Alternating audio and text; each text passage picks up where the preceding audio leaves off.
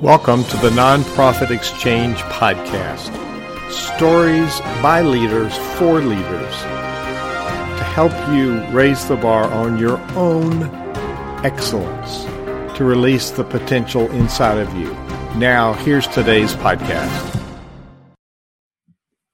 Welcome to the Nonprofit Exchange. Russell, welcome. Greetings. Happy Tuesday. Russell David Dennis, the co host every week. We broadcast live at 2 o'clock on Tuesdays on Facebook, and we record for the podcast, The Nonprofit Exchange, which you can find on iTunes or anywhere that you find podcasts. And oh my goodness, I heard this guy last Saturday, uh, Russell, and it was amazing. He was a keynote speaker at uh, the Methodist Conference in uh, Virginia, and it was a whole conference about race and diversity and how to rethink how we relate to each other. Mm-hmm. And I was so impressed with him. I called him up says, How about being on the podcast? And he said, Yes. So here we are. Romal Tune, welcome to the Nonprofit Exchange. Thanks for having me on. It's good to be with you guys. Did I say your name right? You did. It has a really neat ring to it, Romal. Um, so I could, uh, we don't make a practice of reading long, boring introductions we like for our guests to introduce themselves. So tell us about yourself, your background, what's brought you here, basically your story. Yeah. And what's your passion?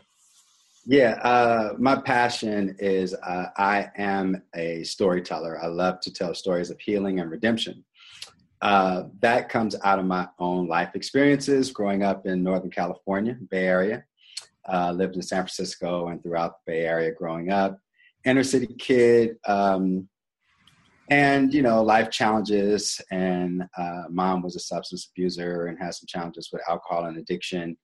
Uh, but that wasn't her whole story. Prior to that, she worked in the world of banking, and oddly enough, out of her success, uh, led her into addiction. Um, and then we lost everything by the time I was in middle school.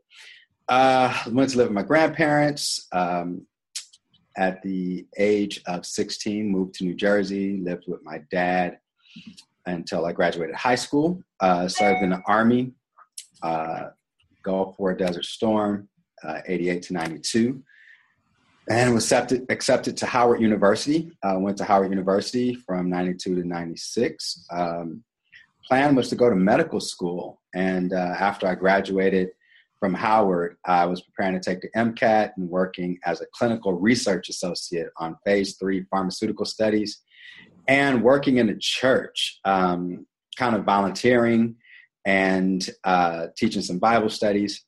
Um, didn't grow up in the church. I kind of ended up in the church simply because I had a girlfriend who went to church and she said, Hey, if you want to be with me, you got to go to church. I said, Hey, praise the Lord, whatever it takes. And uh, ended up in church.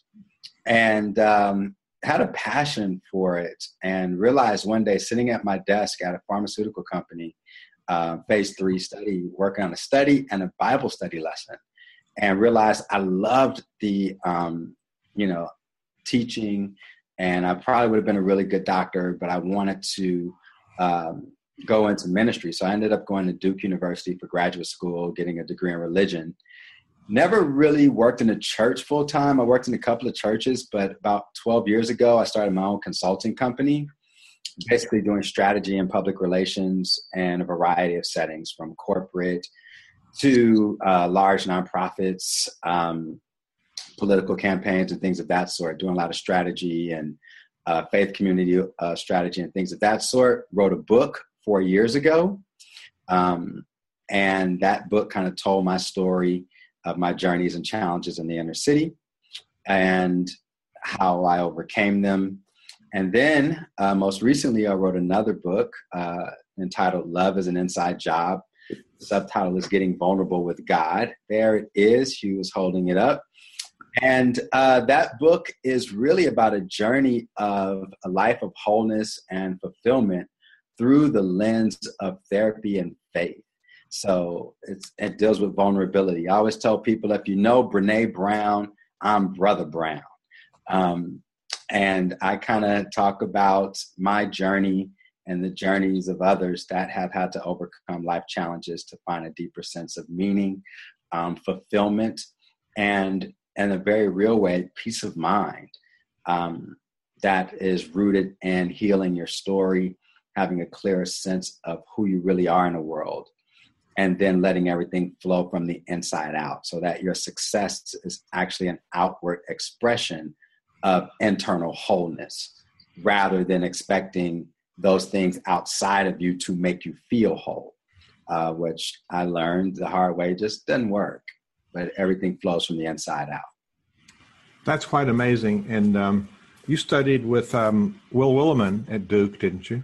I did have a class with uh, Will Willimon. Yes, he's been a guest on this podcast and had, as you might imagine, some profound things to say. Yeah, um, absolutely. And you, um, you had an amazing story about writing a letter to Richard Rohr, who's quite the influencer, and um, he gave you a time and spent the day with you. Is that right? Yeah, so this was even before I knew I was going to have a book coming out. We did not have a book deal at the time. Um, I came across a friend on, on social media who posted a Rohr quote. You know, he sends out these daily meditations, mm-hmm. and it was really powerful. And so I started following him, getting those meditations via email every night. And some friends were planning a retreat with Richard. And I said, and I didn't know him. And so they were asking me for some advice around strategy. And I said, here's the deal I will help you with strategy free of charge if you somehow connect me with Richard Rohr, I'm a big fan. I've been reading his books, I get his meditations, and they couldn't guarantee it. Um, he had been ill at the time, uh, battling prostate cancer. They introduced me to his executive director via email. I wrote a letter. He gave it to Richard. And literally, I would say two days before Christmas, uh, Richard Rohr emailed me himself and said, Hey, I'm recovering from prostate cancer. I'm feeling better. I've been reading the letters. Yours was the first one I read. Um, we can do a call if that's what you like, or if you have time, you can come and I'll spend a day with you here uh, in New Mexico. If you just come in a day early, I'll give you the whole day. And uh, so I did that. I booked the ticket, we identified a day, and literally I um, spent full day from like nine in the morning till about eight at night, just hanging out with uh, Richard Rohr, asking questions. And he asked me a lot of questions. Oddly enough, some of his questions were specifically around race. Um, and my questions were around meditation and understanding my story through the lens of healing and redemption. And we started building a friendship and we, we stay in touch quite regularly. So when Love is an Inside Job was ready to come out, I asked him to write an endorsement. So you'll see his endorsement in the book. Same as Bob Goff is in there and Parker Palmer. Yeah. Just, yeah, people I've been fortunate enough to meet along the way. Richard Rohr says this book fully engages you from the very first page with deep humanity, dear honesty, and yes, vulnerability.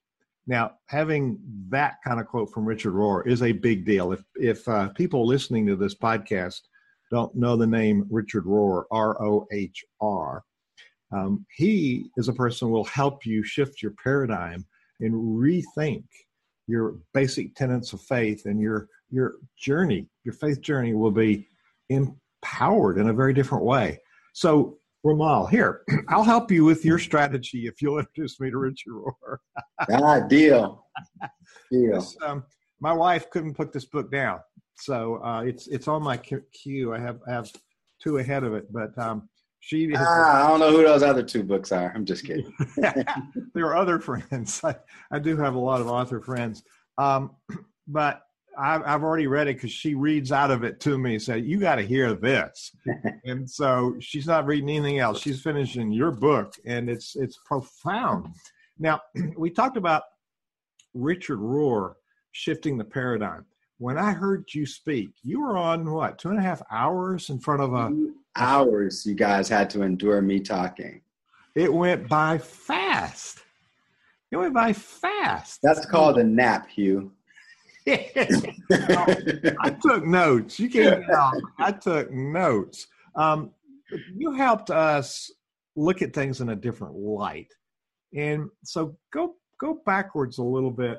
Um, you pivoted when your girlfriend said, "If you want to see me, you got to go to church." Yeah. But what what what really got you? You started studying for the Bible study. Bible Yeah. study. You were digging in to the Scripture. You didn't grow up with this tradition, No. so in a way, you've got an opportunity to see this in a very fresh light. Mhm. So, what was the biggest pivot for you to go from where you were to where you are?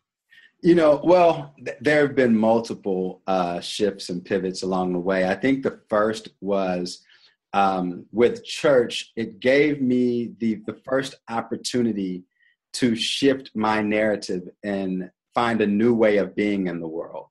Uh, much of my story and my identity, in terms of who I believed I could become in the world, my capabilities, were shaped by my experiences growing up in a very challenging environment uh, which created some self doubt, some insecurities, some uncertainty about the direction of life. Mm-hmm. Uh, becoming a follower of Jesus and being in the context of Christian community uh, gave me some other some people to be around to look at how different their lives were from mine and how their faith uh, played a role in their lives. So I was able to um, then look at how might my faith um, propel me in different directions and shape a new narrative for me.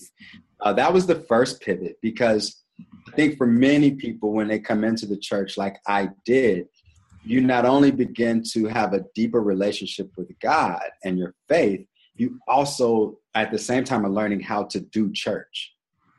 And so it's like even in the workplace, you you are you know you go in you're, you're selected for a specific task but you're also learning the culture of that environment and what it looks like to succeed there Mhm. in the church world you're learning wh- what it's also like to succeed in church to be okay there uh, where to sit where not to sit which things you can do which things you can't do um, you know how to even schedule to have a, an, a meeting a room for a meeting and the politics of space um, things that play out in, in other places. And um, I learned how to do church in the midst of growing my faith, and then realized that in that process, I was also um, needing to suppress a part of my identity in terms of my upbringing and the challenges that we faced that were not welcomed in the church. Um, as well, at least the kind of church that I was in. It was more based on who you are now rather than the story that brought you here. Um, and again, those things play out in the workplace too. We we are oftentimes conditioned to leave certain parts of us at home um, so that we can function at a high level, at least what we think is a high level in that context, not realizing that the only way to truly function at a high level is to bring all of you into context um, in the workplace or in the church because nothing is wasted, uh, but there's wisdom in your story. So the next pivot was actually withdrawing from church. Um, and I, there's a chapter in the book where it says I had to, uh, in order to save my faith, I had to lose my religion.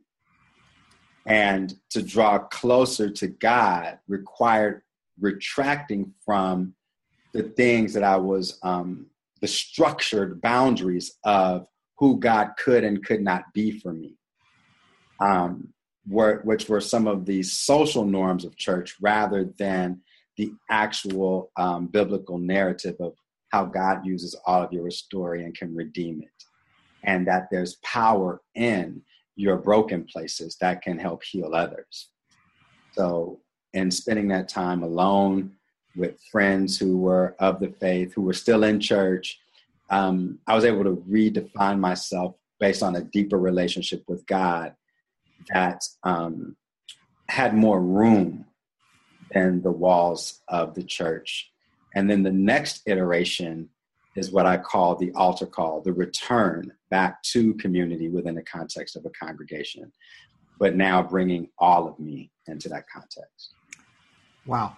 And we're speaking to uh, leaders out there. They're, they're running what um, we've reframed the, the popular name for it is nonprofit. This is the nonprofit exchange.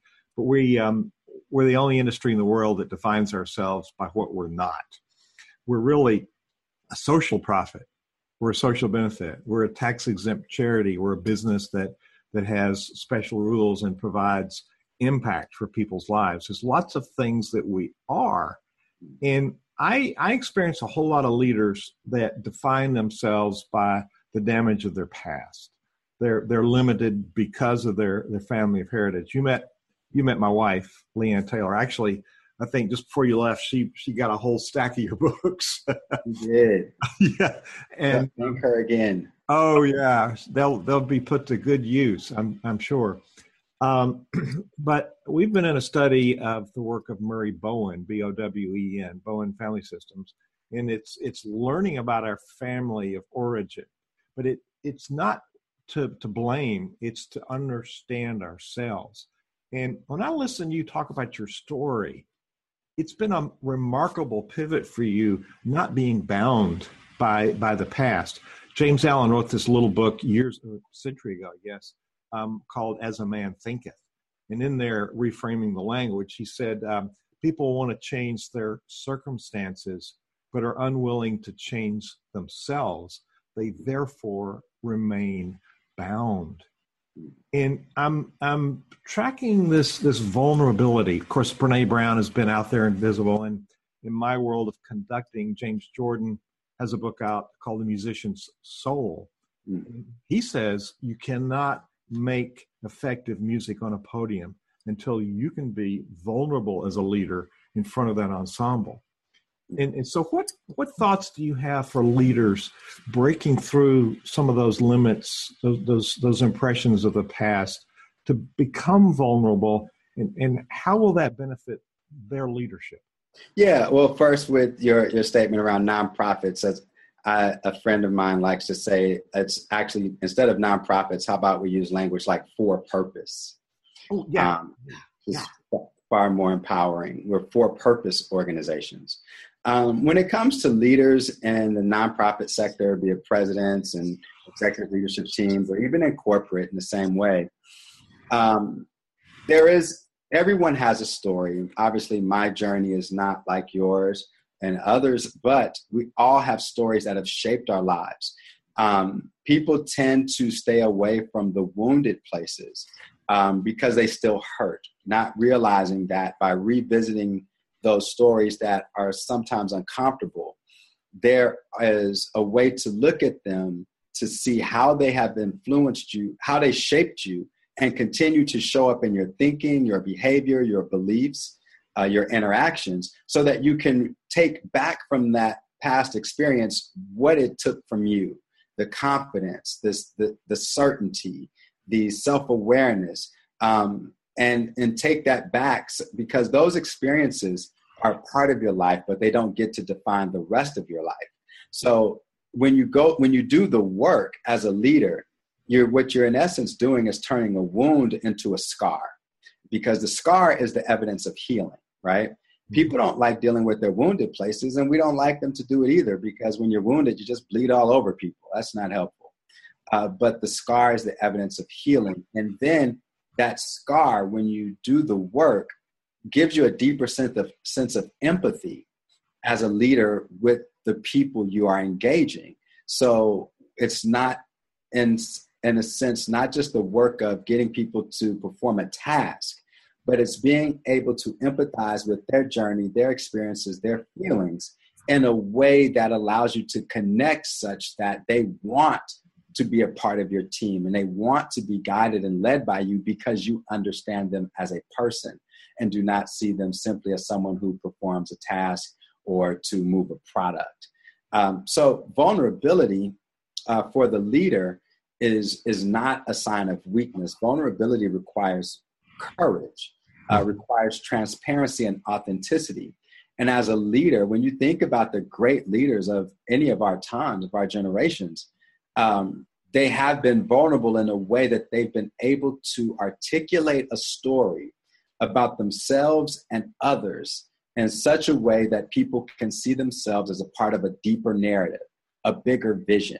Um, you cannot cultivate deep vision without vulnerability. Why?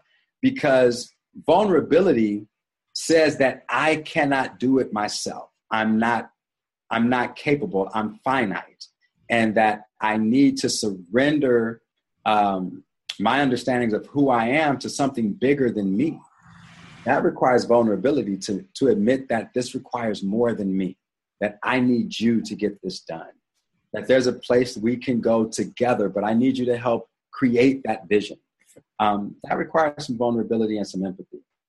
Oh my goodness, Russell, um, you see why I love this guy? He's just he's just got such great stuff to share. What are you thinking of over there in Denver? Well, what I'm thinking of is is he explains a lot of things in there, and so a lot of the problems that we have today hinge on this notion of separation.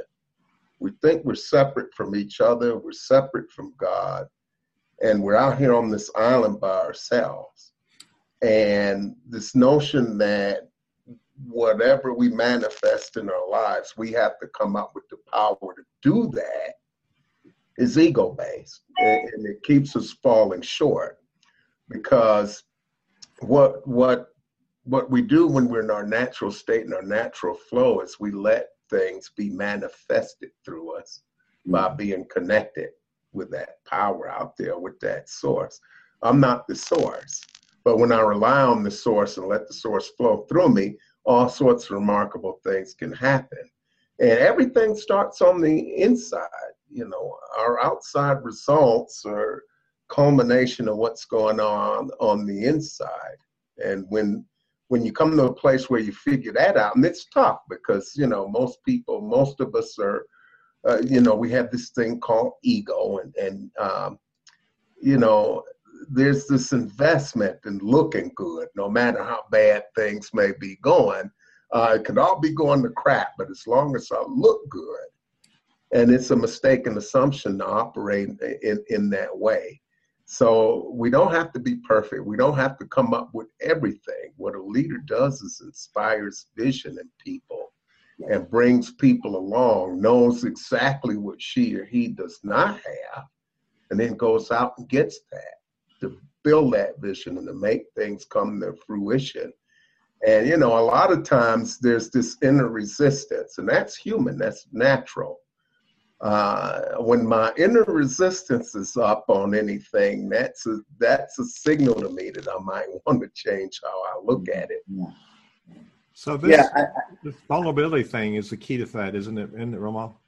It is indeed because when you talk about vision, I think uh, a solid leader, a healthy leader, um, first has a healthy vision for his or her life, right? Um, you can't take people where you haven't been or at least are on the journey to yourself. Um, you know, to the whole notion of people wanting to have the appearance of life is well and things are going well. I was doing that. You know, I was making a significant amount of money and I had all, I could check all the boxes from education, honor graduate, student body presidents, magna cum laude, all that stuff, two homes, fancy cars, able to travel. I had the appearance of a good life, but there was this internal angst that I still lacked peace of mind. Um, and that was simply because I was under the assumption that if I attained enough and purchased enough and had enough, I would eventually feel like I am enough. The problem is that that's a leaky bucket approach um, because the wound was internal. And that in order to feel like enough, I had to believe that for myself, that nothing outside of me could produce that in me. Uh, as the book says, it, it was an inside job. And I had to deal with those places in me that felt incomplete and deal with why did I feel like I wasn't enough yet? Uh, what was going on with me? Uh, because when I looked around me, I should have been feeling pretty awesome about myself and about life because on the surface things looked great. And I had to realize that the pursuit of success did not deliver on the promise. Um, I thought the promise was I will be, I will have joy and happiness happiness was temporary. You buy a new car, you're happy until the car needs to go to the shop. Um, you buy a new house, you're happy until some plumbing breaks. I wanted joy. I wanted a state of being that no matter what my environment and what my circumstances, I could say I love my life. And I was at a place where I could not make that statement honestly. And I yearned for the ability to love my life no matter what. Um, and I, I wanted to put away the facade. And so it required doing the inner work. And I found that in doing it, I feel lighter. Uh, I can appreciate life. I can look around me and be fully present, uh, not only to the life I'm living, but to the people who are in it. I can sit in meetings and not just wait for my turn to speak, but be fully present and listen and ask questions and actually have an interest rather than just an agenda um, because I'm free. And uh, to Russell's point, um, I have everything I need, even if it's not in front of me. It's all based on how I see life and who I see, who I believe I am in the context of the world and what's accepted, what's available to me. Um, again, to get to that place requires vulnerability, and that vulnerability leads you into humility. Um, and that, if you're courageous enough to be honest with yourself about who you truly desire to be in the world, and ask yourself, what's keeping me from becoming my best self in my lifetime? And you come to the conclusion that I'm what's keeping me from that. My, my beliefs about myself, the parts of my story I haven't dealt with. And if I truly want to be the best version of me in my lifetime, let me be man or woman enough to confront those narratives and, and redeem what they took from me so that I can live life uh, to its fullest. You um, you're in there's there's a there's a trend now. Big big celebrities, Jay Z, The Rock, Kevin Love, others. We talked about Brene Brown. Um, there's there's a trend for people openly talking about vulnerability. Um, you made the pivot. Did you have uh, a counselor or coach, a therapist, uh, somebody that was helping you reframe things to to break through to this feeling comfortable? You were on stage, and I was in the second row watching you. You were just open and vulnerable. You were very transparent. That way, the audience could really connect with you almost immediately.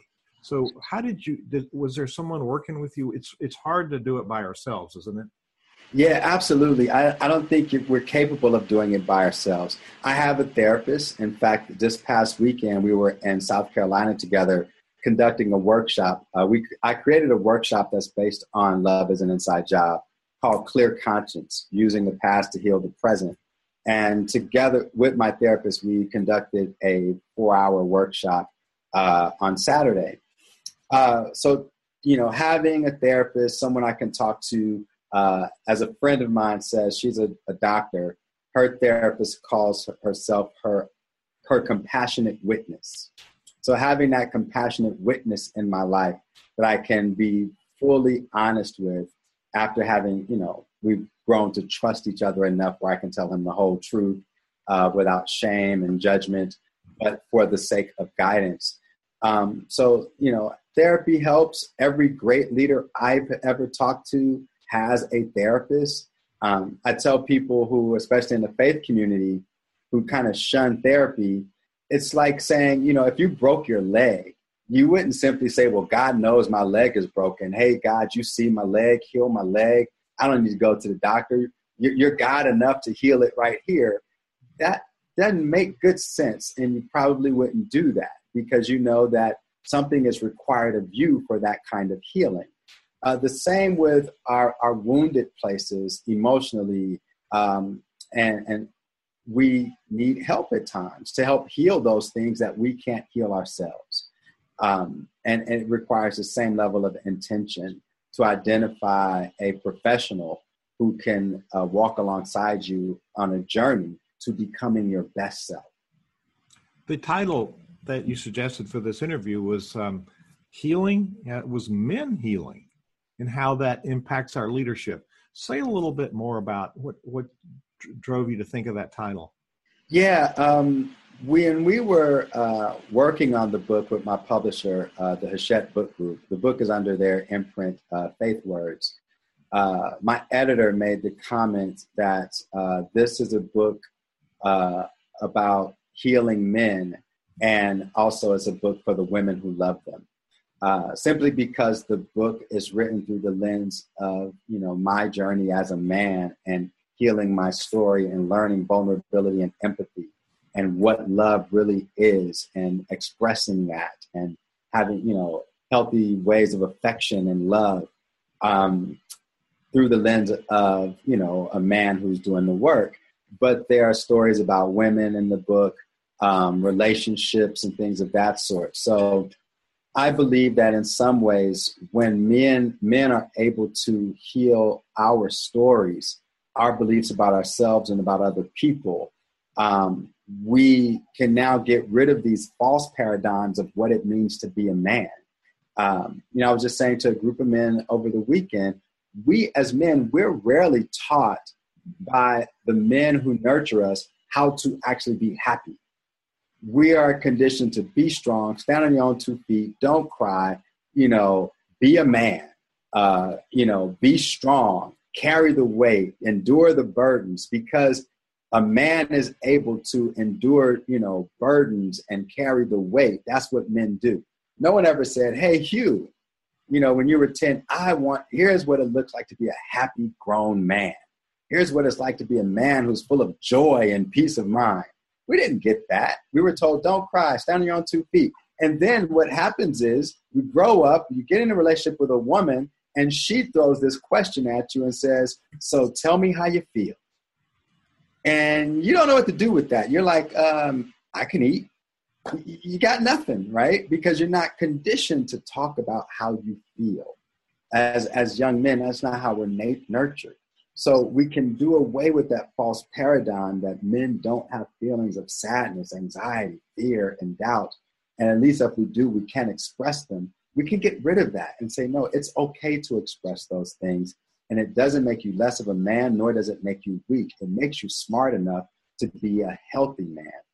And that allows you to be in healthy relationships and engage people in a healthy way without showing up with a facade that pretty much everyone knows isn't the real truth anyway.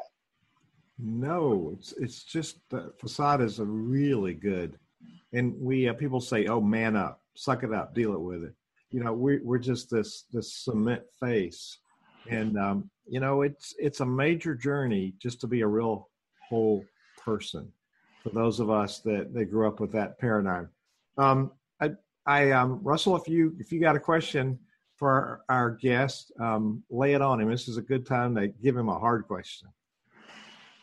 Well, you know, there's this thing called the male ego that gets us into trouble, and you described some of the problems that we have.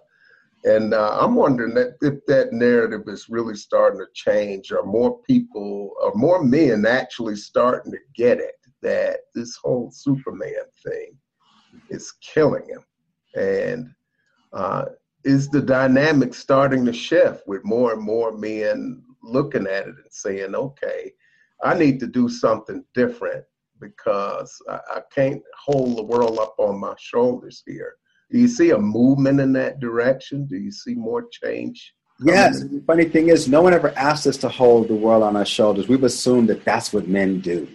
Rather than we can hold everything together um, as as people living in community to bring about change or to live healthy lives. I think that there is a, a movement of sorts where people are really beginning to realize that these ideas that I had about identity and even ego have not served me well, and they have not delivered on the promise.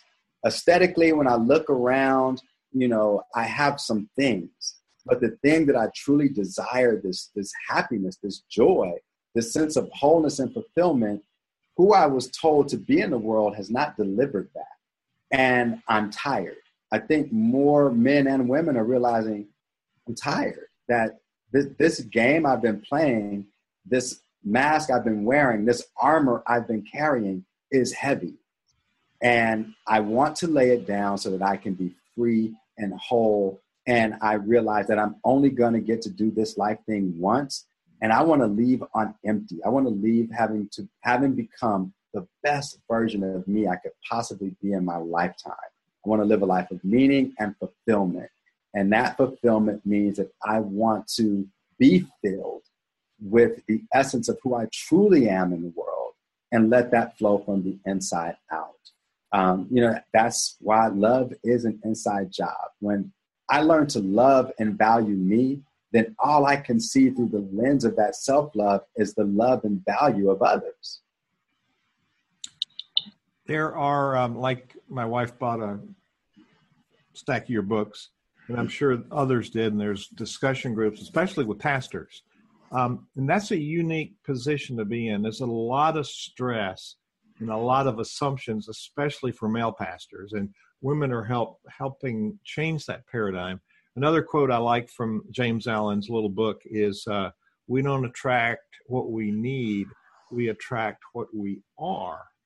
And so, breaking through to this this this vulnerability, breaking through to this pattern of accepting our healing. You know, it's not a wound; it's a scar. It's a strength. Um, breaking through that. What are you hoping? I want, to, I want to hear two things. What are you hoping will happen um, when people rally around and study your book? What will happen to, especially men as leaders, but but women who care about men, and and especially in the church? And then after you say that, what was your aha, your journey, your your value? We write books for other people, but amazing things happen to us when we're writing the book. So take either one of those in, in order and yeah. share. Well, you know, there are several layers of what I hope will happen. Um, as people read the book, uh, my desire is that they find themselves in the book and begin to look at their own stories uh, and engage in the process of doing the work to become whole themselves, to be their their, their best selves uh, through the lens of faith and therapy. I wanted to show that these things are not contradictions, that therapy is a way of honoring your faith. I wanted to you know, my hope is that people will uh, be courageous enough to bar- embark on their own journey of healing, uh, to begin a deeper dialogue around um, uh, our sense of self worth and identity around our stories and how our stories have shaped us, and the ways that we can begin to take control of our stories and play the lead in our lives, uh, and then create a new way forward. Uh, and then I also want to, you know, next year, my hope is to, uh, my plan actually is to have a men's conference around emotional health and wellness uh, with a thousand men from across the country and host that here in Atlanta, uh, where we'll be guided by, there'll be breakout sessions and led by therapists um, to deal with a whole host of issues.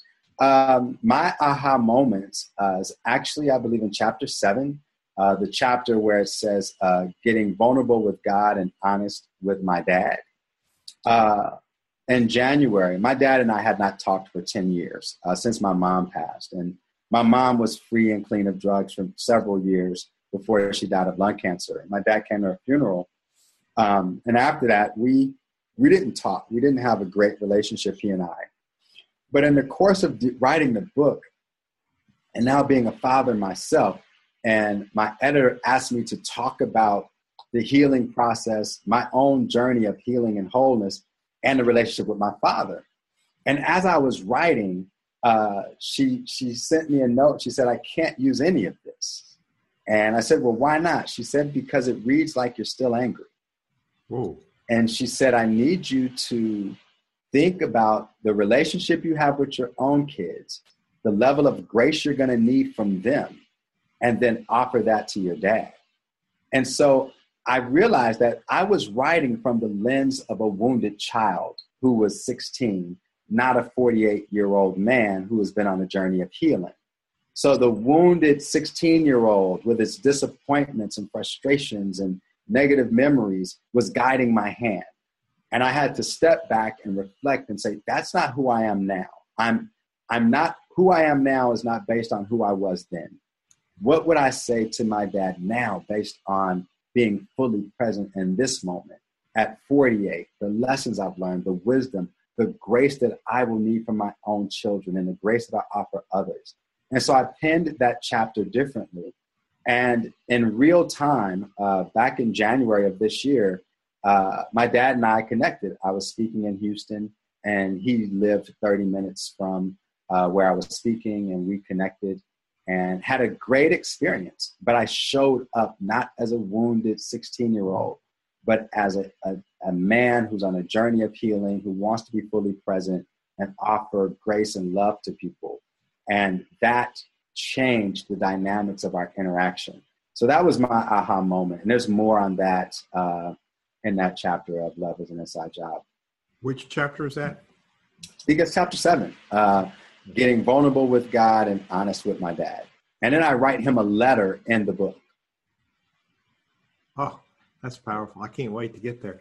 You um, you act on on your your transformational thoughts. You actually transform yourself for these. So many people have thoughts and aha moments and never do much about it. And at, at 48, you have wisdom that far surpasses your years. Um, so it's you're a no nonsense person.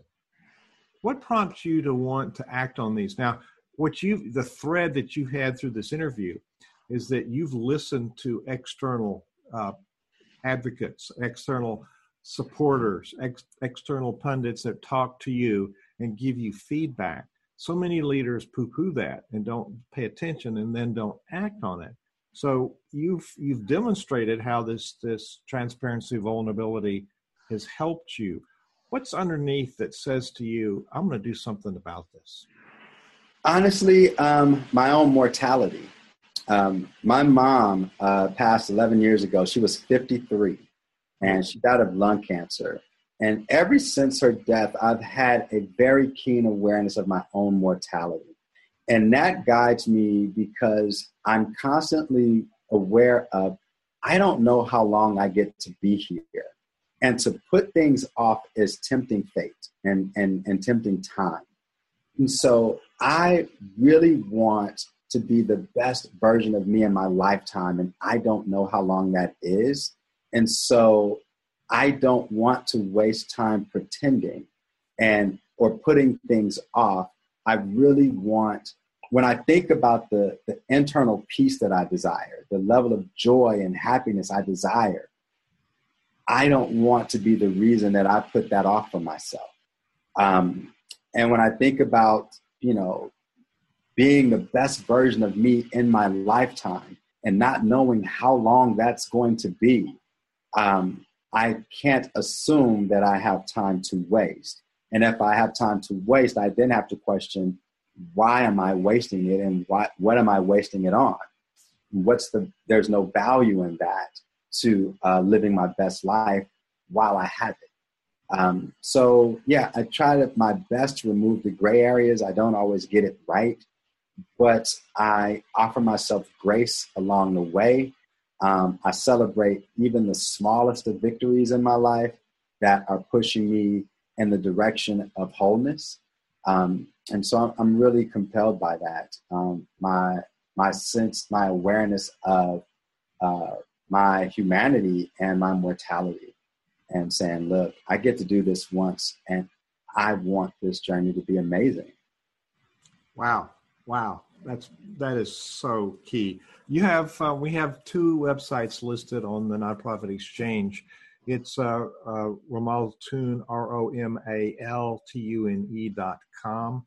On there in the the store link, there's a place to see your books and connect and and actually get a book. There's about you and there's some videos there with you speaking. Um, there's also a place that they can find out about you you speaking um, any other, and then I want to want to go to the website for your nonprofit, but uh, the non give us the URL about for the nonprofit and tell us what was your passion to start that. Yes, so um, one Love is an Inside Job is available on all book selling platforms. Um, the my nonprofit Clear the Clerestory Education Fund uh, started out of my own giving just over 10 years ago. The name has changed. It's now Clerestory Education. The website is clerestoryworks.org. That's C L E R E W O R K S.org. Um, the clerestory is actually an agricultural term. Um, I see a couple of chat things popping up there, uh, but it's the clerestory is an architectural term. Excuse me, not agricultural, architectural term. It's the highest level of a wall containing windows that let in light. And so if you ever were to Google clerestory and look at a picture, you'll typically see pictures of churches and the ceilings where there are these windows above eye level and light shining in. So we use it as a metaphor to that and saying that through the Clerestory workshops, we take a high level look at your life and shine light on the stories that have shaped who you believe you are in the world. And so uh, through Clerestory, uh, we conduct workshops on uh, creating a healthy vision for your life. Uh, we have one called Clear Economics, where we help you understand and value money through the lens of your story and your economic narrative and how it shaped you and how to write a new narrative forward. We have one called Clear Conscience, where we deal with emotional health and wellness. Um, and through the money that's generated uh, from the workshops and my speaking engagements, we have a fund uh, where we provide stipends and some tuition assistance from kids from challenging circumstances who otherwise would never get a college education without the help of others, which has been a part of my story. My ability to live the life that I have now is because of the generosity of strangers when I was unable to do for myself. Ah, oh, it's profound. And so, um, and the, the chat was somebody wanted those those links. Um, you can go to the nonprofitexchange.org, the nonprofitexchange.org, and um, there's a video there. This video for this this uh, interview will be there, but the links for those two websites are there. So before we we go to the the commercial, um, Russell, um, what are you thinking? Got some more questions for our, our guest? Well, what we've been talking about, we talked a lot here and covered a lot of things, and uh, a lot of things take place in the mind, and the mind is our friend, and it can be compatible with spirit, you know. So we've talked a lot about doing things on an emotional and a mental level, but there's a spiritual component that goes into this. Uh, it's a connection with a power greater than ourselves that can't be defined by anybody else. It's a personal connection. How much does that play into your work and uh, actual mindfulness practice with prayer and meditation? Oh, How man. much do those factor into the work you do? Oh, Russell, great questions. Um, prayer and meditation is essential to me. I actually the more I've learned about meditation and re, you know talking with Richard Rohr and uh, reading and listening to different podcasts, uh, the more I meditate, um, I see. So prayer and meditation are different for me. The paradigm I was I learned, you know, when I got into the church for prayer was that I did all the talking and I did all the asking. Specifically, prayer was about, hey God, I need some stuff um, you know, whatever stuff was from healing to a car to you name it. It was like, God, can you help a brother out? Um, meditation was more God doing the talking and me doing the listening. Meditation was harder initially because I was used to doing all the talking and didn't even know how to listen for God. And the ability to meditate, be still, um, and you know deal with the thoughts that are coming and not try to push them away but receive them and then let them go. Um, that stillness practice has shown up in so many other ways of my life. Um, i deal with life differently and i'm more patient with with life and the world and situations. I remember one time sitting in traffic and realizing i wasn't annoyed um, and totally not acting like i didn't know christ uh, in that traffic uh, because I was able to be still and I was okay. And I thought to myself, I have the ability to be still for 20 minutes every day. I can be still and fully present. If I break up this moment in this traffic in into 20 minute increments, this is nothing, right? I do this. I can be present. I can reflect now. But meditation and prayer play a central role. Uh, in, in this journey. And I talk about that in the book, and that um, through meditation, I'm able to listen for God. I'm able to also, um, in prayer meditation, what I want to say is, I have come to a place where I'm able to bring everything to God. Um, and that means my broken places. You know, the Bible says God will give you beauty for ashes. I'm willing to bring God my ashes.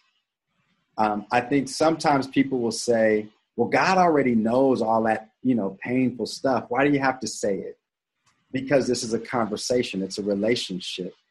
God knows, God wants to know that you're aware of yourself and you're aware of your own places that need healing.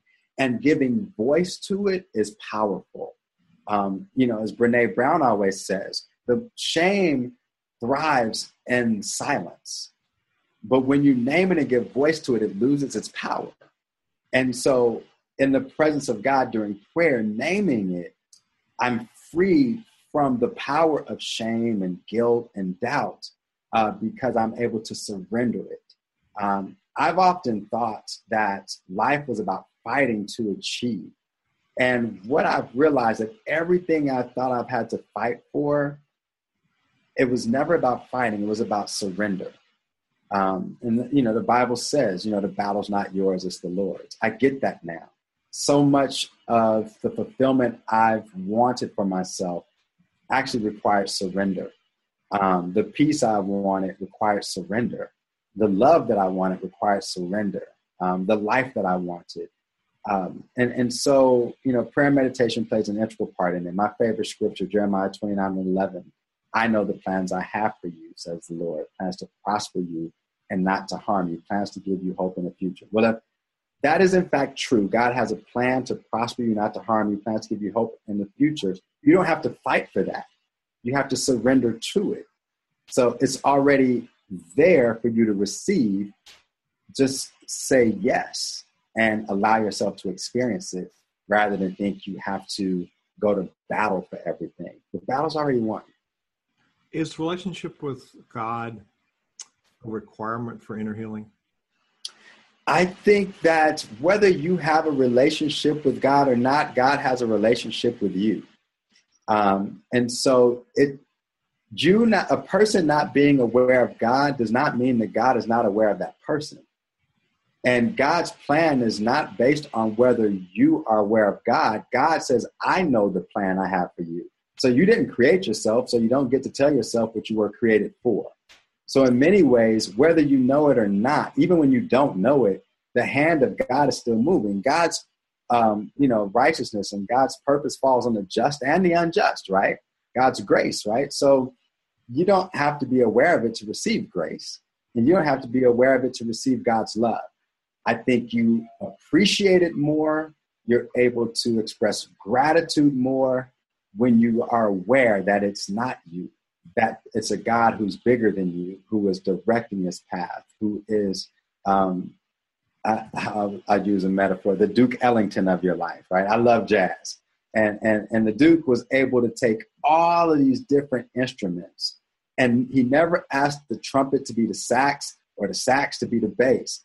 He just said, Follow my lead, do be the best version of you that you can be, follow my cues, and we'll make something beautiful together, right? I think if we follow God's lead and just try to be ourselves and not try to be someone else, God makes some pretty beautiful things happen. When we're aware, we can celebrate that. We have a greater sense of gratitude. I think gratitude is a path to a greater life. Um, so, yes, that healing can come, whether you're aware that it's God or not. Think there is a greater sense of joy and peace and gratitude and adoration uh, when you realize that um, that there, there's a God there is that loves you enough that um, God doesn't remove God's presence from everything that um, you were already created for. Whoa, whoa, that's really good. I'm going to talk about our sponsor for a minute. When I come back, um, Russell I'm going to give you the last word. What do you want to leave people with? A thought, a tip, a challenge. so think about your closing thought for, we'll give you like three minutes to do that. Um, our sponsor today is the uh, United Methodist Church Board of Higher Education and Ministry, specifically the UMC Cyber Campus. We've heard Romal talk about personal growth. Any leader, especially the leaders in the Christian church, need to constantly work on their skills So if you go to UMC, which stands for United Methodist Church, umccybercampus.com, you'll find a whole array of, of really good continuing education products that you can use, study at home. As a matter of fact, SynerVision has a leadership program in there, which is fill in the gaps uh, to, to be able to be the best leader you can be, created from real life situations. So we went backwards from the problem and created the solution before the problem exists. So umccybercampus.com, we're able to deliver these programs to you no charge because we have great sponsors like that who have great programs that bring you great value. So I'd like to see you check them out. So as we're ending up this really awesome interview, Romal, what do you want to leave people with? You know, um, you asked the question like, "What's you know?" You're no. You said you're a no nonsense person. What What's behind all of this? I think what I would want to leave people with is um, from this moment forward, uh, you have an opportunity to be the best version of you that you can possibly be in your lifetime.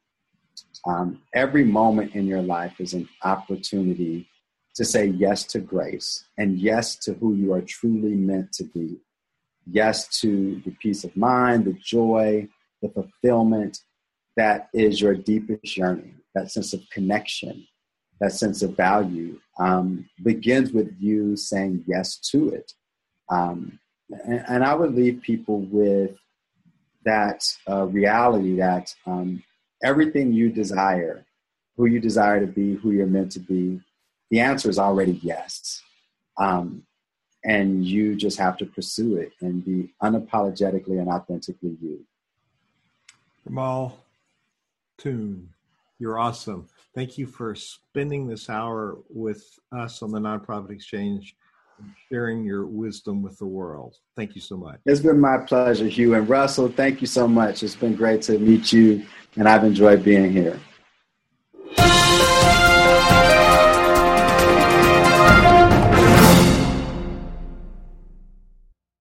This podcast is a part of the C Suite Radio Network. For more top business podcasts, visit c-suiteradio.com.